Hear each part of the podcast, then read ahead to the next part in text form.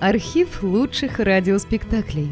Друзья, мы обращаемся к тем, кто слушает наш канал. В последнее время канал сильно вырос и приобрел новую аудиторию. Содержать канал все сложнее. Надо обслуживать технику, хостинг, каналы связи, обеспечивать выход выпусков. Работа будет продолжена в любом случае. Выложена совсем малая часть материала. Обращаемся к вам за помощью. Будем благодарны любому пожертвованию в пользу канала.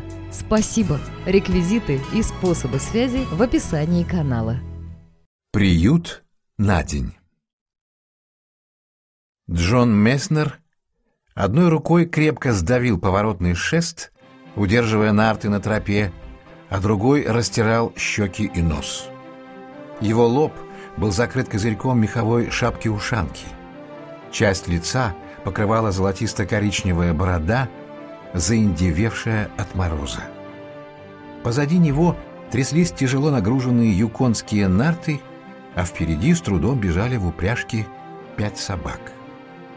Веревка, за которую они тащили сани, терлась о ногу Месснера. Когда собаки поворачивали, следуя изгибам дороги, он переступал через веревку. Он вынужден был делать это часто – так как поворотов было много. Иногда Месснер цеплялся или спотыкался об эту веревку. Движения его были неуклюжими, выдавая огромную усталость. Сани раз за разом наезжали ему на пятки. На прямых участках дороги, где сани катились сами, он отпускал поворотный шест и сильно стучал правой рукой по твердой деревяшке. Поддерживать в ней кровообращение было трудно в то время как одной рукой он постукивал, другая, не переставая, терла нос и щеки. Да, холодновато для поездок, только дурак может ездить такой мороз. Он двигался по замерзшей поверхности большой реки. Позади она простиралась могучими изгибами на многие мили, теряясь в причудливом нагромождении покрытых снегом гор.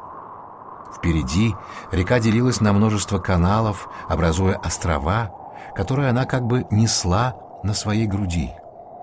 Острова эти стояли в белом безмолвии.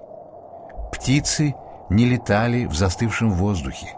Не было слышно никаких признаков пребывания тут человека. Мир здесь будто заснул мертвым сном. Неожиданно собаки остановились, повернув головы назад и вопросительно глядя на хозяина. Их морды и ресницы были покрыты белым инием. От этого налета, измождения и истощения они выглядели старыми и дряхлыми. Месснер хотел было подхлестнуть их, но воздержался. Он с усилием поднялся и огляделся вокруг. Собаки остановились как раз около проруби. Это была не трещина, а именно дыра, толщиной около трех с половиной футов, старательно вырубленная во льду топором. Довольно толстая корка вновь образовавшегося льда показывала, что этой прорубью какое-то время не пользовались. Собаки уже были готовы указать путь. Подернутые морозной сединой морды повернулись в сторону едва приметной тропы. Она была занесена снегом, и от идущей по реке главной дороги взбиралась на берег островка. «Ладно, животины, отдыхайте пока». Он взобрался на склон и пропал из виду. Собаки не ложились, а терпеливо ждали его возвращения. Месснер вскоре вернулся, отвязал буксировочную веревку на передней части саней и накинул ее себе на плечи. Он повернул собак правее и погнал их на берег. Тянуть было невероятно тяжело, собаки чуть не ползли по снегу. Подвывая от старания и какой-то странной радости, они с последних сил преодолели подъем. Слева показалась маленькая бревенчатая хижина, футов восьми в ширину и десяти в длину. Месснер распряг собак, разгрузил нарты и перенес в хижину пожитки. Последний постоялец оставил в ней запас дров — Месснер установил свою маленькую железную печку и разжег огонь. Он положил на плиту оттаивать пять вяленых рыб и наполнил водой из проруби чайник и котелок. Ожидая, пока вскипит вода, он наклонился лицом над плитой. Влага от дыхания собралась в бороде и замерзла, образовав густую ледяную корку, которая теперь начала таять. Льдинки падали на плиту, шипели и поднимались паром к лицу. Внезапно снаружи он услышал рычание, лай чужих собак и чьи-то голоса. В дверь постучали. «Входите!» Дверь отворилась, и Месснер сквозь поднимающийся над плитой пар увидел остановившихся на пороге мужчину и женщину. Лицо и щеки женщины были обмотаны полосками старой материи, видны были пряди волос и пара черных глаз. Мужчина тоже был темноглазым, гладко выбритым, у него были усы, которые настолько покрылись льдом, что совсем скрыли рот. «Мы только хотели узнать, нет ли тут рядом еще хижины?» Это не моя хижина. Я сам нашел ее несколько минут назад. Так что располагайтесь. Места хватит всем, и вам нет нужды ставить свою печку. Услышав голос Месснера, женщина бросила на него заинтересованный взгляд. Спутник тронул ее за руку. Ты раздевайся, а я отвяжу собак и принесу воды. Месснер взял оттаившую рыбу и вышел накормить собак. Затем вернулся заварил кофе в котелке с кипятком, а на плите разогрел замерзшие сухари и горшочек с бобами. Тем временем мужчина, склонившись над печкой, оттаивал лед со своих усов. В хижине было две койки. Освободив губы ото льда, незнакомец бросил тюк со своей постелью на одну из них. «Мы будем спать здесь, если только вы не выбрали эту койку». «Все в порядке, койки одинаковые». Месснер расстелил свою постель на другой койке и присел на край. Незнакомец сунул небольшую походную сумку с медикаментами под одеяло, соорудив подобие подушки. «Вы врач?» «Да. Но на Клондайке не за тем, чтобы заниматься практикой». Женщина была занята стряпнёй, в то время как ее спутник нарезал бекон и подкидывал в печь дрова. Хижина освещалась только светом, проникавшим сквозь маленькие окошки, заделанные промасленной топленым жиром желтоватой бумагой. Из-за полумрака сложно было рассмотреть лица. Несмотря на это, женщина время от времени с любопытством поглядывала в темный угол, где сидел Месснер. Врач тем временем подтачивал нож о печную трубу. Что мне нравится, так это борьба. Старание сделать что-то своими собственными руками — эдакая первобытность, беспощадная реальность. Точнее, реальная беспощадность, учитывая холод. А вы знаете, сколько сейчас градусов? Нет. Если верить термометру у меня в санях, 74 градуса ниже нуля. То есть 106 градусов ниже отметки замерзания. Холодновато для поездок, не правда ли? Равносильно самоубийству. Человек напрягается, дышит тяжело, легкие наполняются морозным воздухом, отмерзают края легочной ткани. Человек кашляет сухим кашлем, отплевывая куски омертвевшей ткани и следующим летом умирает от пневмонии. Лично я останусь в этой хижине на неделю, пока температура не поднимется хотя бы градусов на 20. Слушай, Тесс, мне кажется, кофе уже скипел. Услышав имя женщины, Джон Месснер быстро взглянул на нее, и лицо его словно потемнело. Она машинально сняла кофейник и лишь после этого взглянула на Месснера. Он уже овладел собой и опустил голову, сделав вид, что изучает носки Макасин. Однако, когда она вернулась к своей стрипне, Месснер снова быстро взглянул на нее, и она перехватила его взгляд. Он отвернулся и Губы его слегка скривились в усмешке. Женщина достала из ящика с припасами свечи и зажгла их. Месснеру достаточно было одного взгляда на ее освещенное лицо. Она нарочно подержала свечу около его лица и пристально посмотрела на него. В ответ он тихо улыбнулся. «Что ты ищешь, Тесс?» «Шпильки», они поставили еду на свой ящик с припасами и сели на ящик Месснера лицом к нему. Он вытянулся на койке, положив голову на руки. Из-за тесноты казалось, что все трое сидят за одним столом. Откуда вы приехали? Из Сан-Франциско. Хотя здесь я уже два года. А я родом из Калифорнии. Женщина с мольбой взглянула на него, и он, улыбнувшись, продолжал. Беркли слыхали? О, Калифорнийский университет? Да, выпуск 86-го года. Я думал, вы профессор или преподаватель. Очень похоже.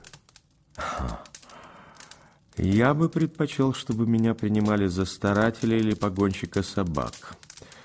Кстати, доктор, могу я поинтересоваться, как вас зовут? Хертон, если вам достаточно моего слова. Визитки я бросил вместе с цивилизацией. А вы, я полагаю, миссис Хейтерн? Месснер криво улыбнулся. Женщина метнула на него взгляд, который был скорее гневный, чем молящий. Хейторн уже открыл было рот, чтобы спросить его имя, но Месснер перебил его. Послушайте, доктор, может быть, вы удовлетворите мое любопытство? Я слышал, года два-три назад в профессорских кругах был скандал. Жена одного английского профессора сбежала с врачом из Сан-Франциско. Э, не могу сейчас припомнить, как его звали. Знаете эту историю? Да, эта история в свое время наделала много шума. Фамилия его была Омбл. У него была великолепная практика. Я немного знал его. Так вот, я пытался разузнать, что с ними стало. Вы случайно не слышали? Они исчезли без всяких следов. Прошел слух, что они плыли на торговом судне где-то в южных морях, и их накрыл тайфун, ну или что-то вроде того. Ха, я этого не слышал. А вы помните этот случай, миссис Хейтерн? Отлично. Женщина отвернулась от Хейтерна, чтобы он не видел напряженного выражения ее лица. Хейторн хотел было снова спросить, как его зовут, но Месснер прервал его замечанием. Этот доктор Уомбл был очень красивым, насколько я слышал, и пользовался большим успехом у женщин. Даже если и был, то этим изгубил себя. А жена профессора, говорили, была Мегера. В Беркли считали, что она устроила совсем не райскую жизнь своему мужу. Никогда этого не слышал. В Сан-Франциско ходили противоположные разговоры. Этакая жена страдалица, да? Ну, вроде того. Э, видимо, я слышал только часть правды. А в Сан-Франциско у нее были какие-то важные дела? Налей кофе, пожалуйста, Тесс. Вы сплетничаете, как две старухи. Но, мэм, что может быть интереснее любовных сплетен? Э, скажите, доктор, а правда, что профессор имел в Сан-Франциско дурную репутацию в смысле морали? Наоборот, он был высокоморальным педантом. Скучный сухарь и слабак, без капли горячей крови. Вы его знали? Нет, ни разу не видел. Я не вращался в университетских кругах. А я слышал, что он не был таким уж слабаком и даже занимался со студентами легкой атлетикой. Говорят, у него были еще способности. Он писал недурные пьесы и был в списке кандидатов на должность главы английского департамента. Правда, когда это все случилось, он подал в отставку и уехал. Это совершенно разрушило его карьеру, ну, по крайней мере, так выглядело. Похоже, он очень трепетно заботился о своей жене. Счастье еще, что у них детей не было. Пойду-ка принесу еще дров. Дверь за доктором захлопнулась, и на некоторое время воцарилось молчание. Что ты собираешься делать? А что, по-твоему, я должен делать? Надеюсь, ты не хочешь, чтобы я убил мистера Хертона? Но должен же ты что-то сделать. Напротив, очень вероятно, что мне ничего не надо делать. Ты что, останешься? Угу. Нет, ты не можешь! Просто не можешь! Конечно, могу. Позволь напомнить тебе, что я первый нашел эту хижину, и что вы мои гости. Тогда нужно уйти нам. Это невозможно. У тебя сухой раздирающий кашель. Твой доктор не позволит тебе уйти. И что ты собираешься делать? Я же сказал, не знаю. Ох, С тобой чокнуться можно. Раньше ты таким не был. Раньше я был воплощенная доброта и нежность. Может, поэтому ты меня оставила? Твое спокойствие пугает меня. Раньше пугала нервозность. Я чувствую, ты замышляешь что-то ужасное. Но чтобы это ни было, прошу тебя, не принимай поспешных решений. Сохраняй спокойствие. С тех пор, как ты ушла, я спокоен. А пока я обдумываю, что буду делать, скажу, что надо сделать тебе. Скажи ему, кто я. Возможно, это сделает наше пребывание здесь более веселым. Зачем ты поехал за мной в эту ужасную страну? О, не подумай, что я приехал сюда разыскивать тебя, Тереза. Не льсти своему тщеславию. Наша встреча случайна. Я порвал с университетской жизнью, и мне надо было куда-то уехать. Я приехал на Клондайк, полагая, что это последнее место на земле, где ты можешь оказаться.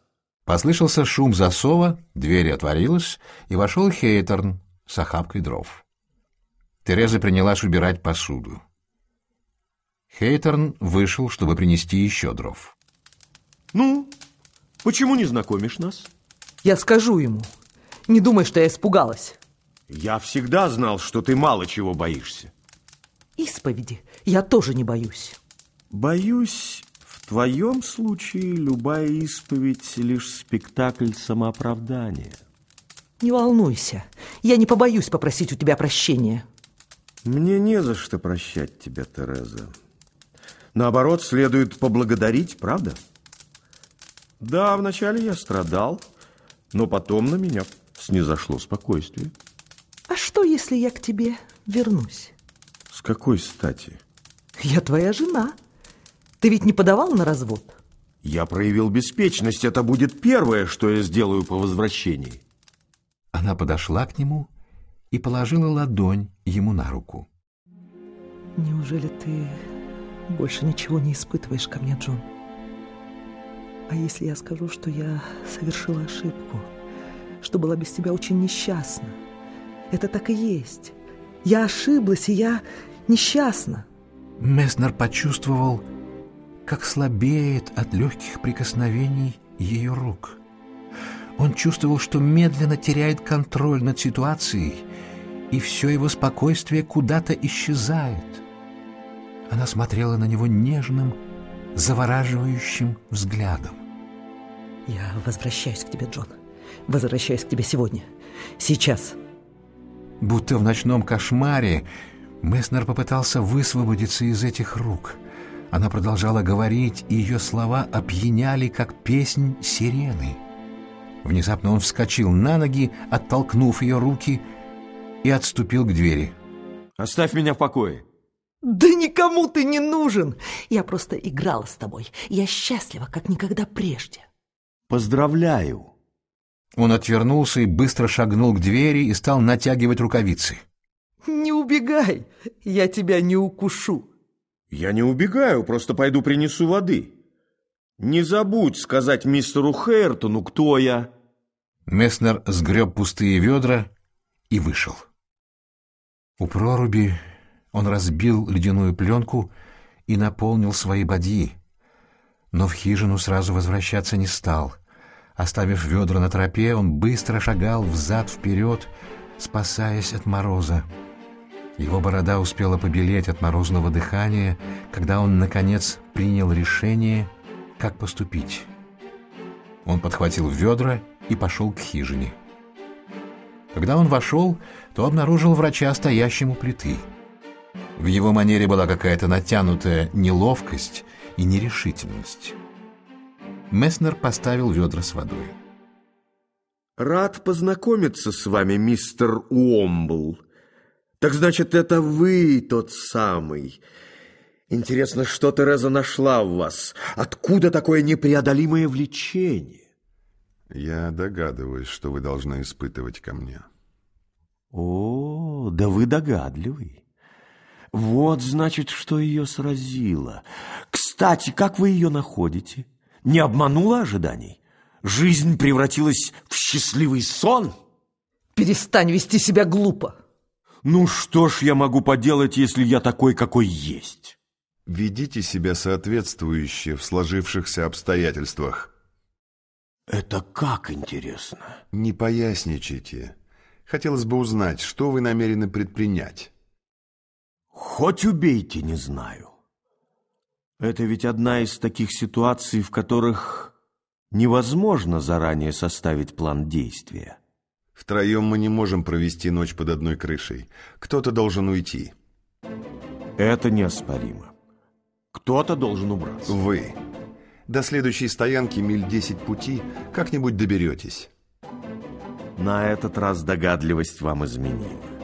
Я первый нашел эту хижину, и я останусь здесь. Но Тереза не может ехать. Ее легкие повреждены. Согласен. Она должна остаться. Именно. Ваши легкие в порядке? Да, и что из этого? Стало быть, ничто не мешает вам убраться отсюда и прогуляться по морозу милядок десять. Думаю, вам это по плечу. Уомбл быстро с подозрением взглянул на Терезу и поймал в ее глазах искру приятного удивления. Ну все, хватит, вы не можете здесь остаться. Я могу. Я вам не позволю. И что вы сделаете? Вышвырну вас вон! А я вернусь обратно. Послушайте, Месснер, если вы не уйдете, я сделаю из вас отбивную. Это не Калифорния. Рискните. Я соберу старателей, и вас вздернут на ближайшем дереве. Как вы заметили, это не Калифорния. Золотоискатели народ простой. Мне достаточно будет показать им побои, рассказать о вас правду и заявить о правах на собственную жену. Послушайте. Не лезь. Пожалуйста, Тереза, дай нам договорить. Надо что-то решать. Она не может ехать, пока не потеплеет. И я ее не оставлю. Мне нужны деньги. Что? У вас мешок с золотым песком приличных размеров. Я видел, как вы выгружали его из саней. Сколько вам нужно? Ну, думаю, тысячи четыре меня устроят. Но ведь это все, что у нас есть. Думаете, Тереза не стоит этих денег? Подумайте о том, чего я лишаюсь. Это разумная цена. Хорошо. Какое же вы ничтожество. Ну, сейчас-то вы не лучше.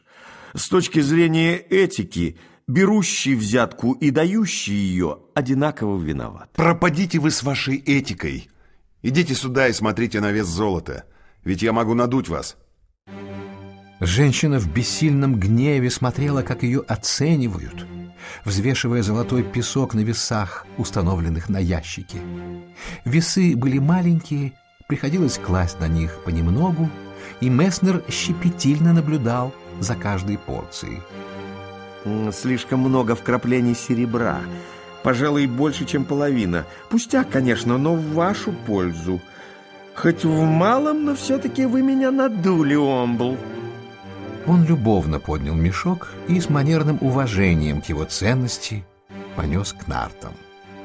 Вернувшись, Месснер сгреб свои котелки, собрал пожитки в ящик и свернул постель.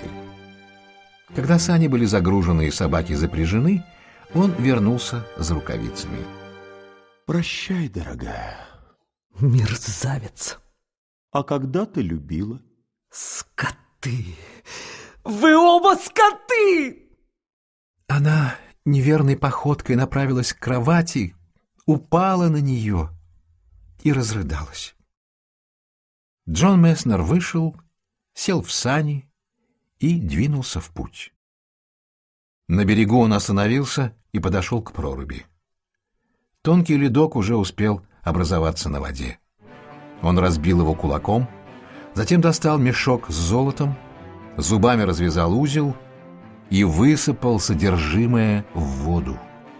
Затем он плюнул в прорубь, развернулся и пошел обратно к саням.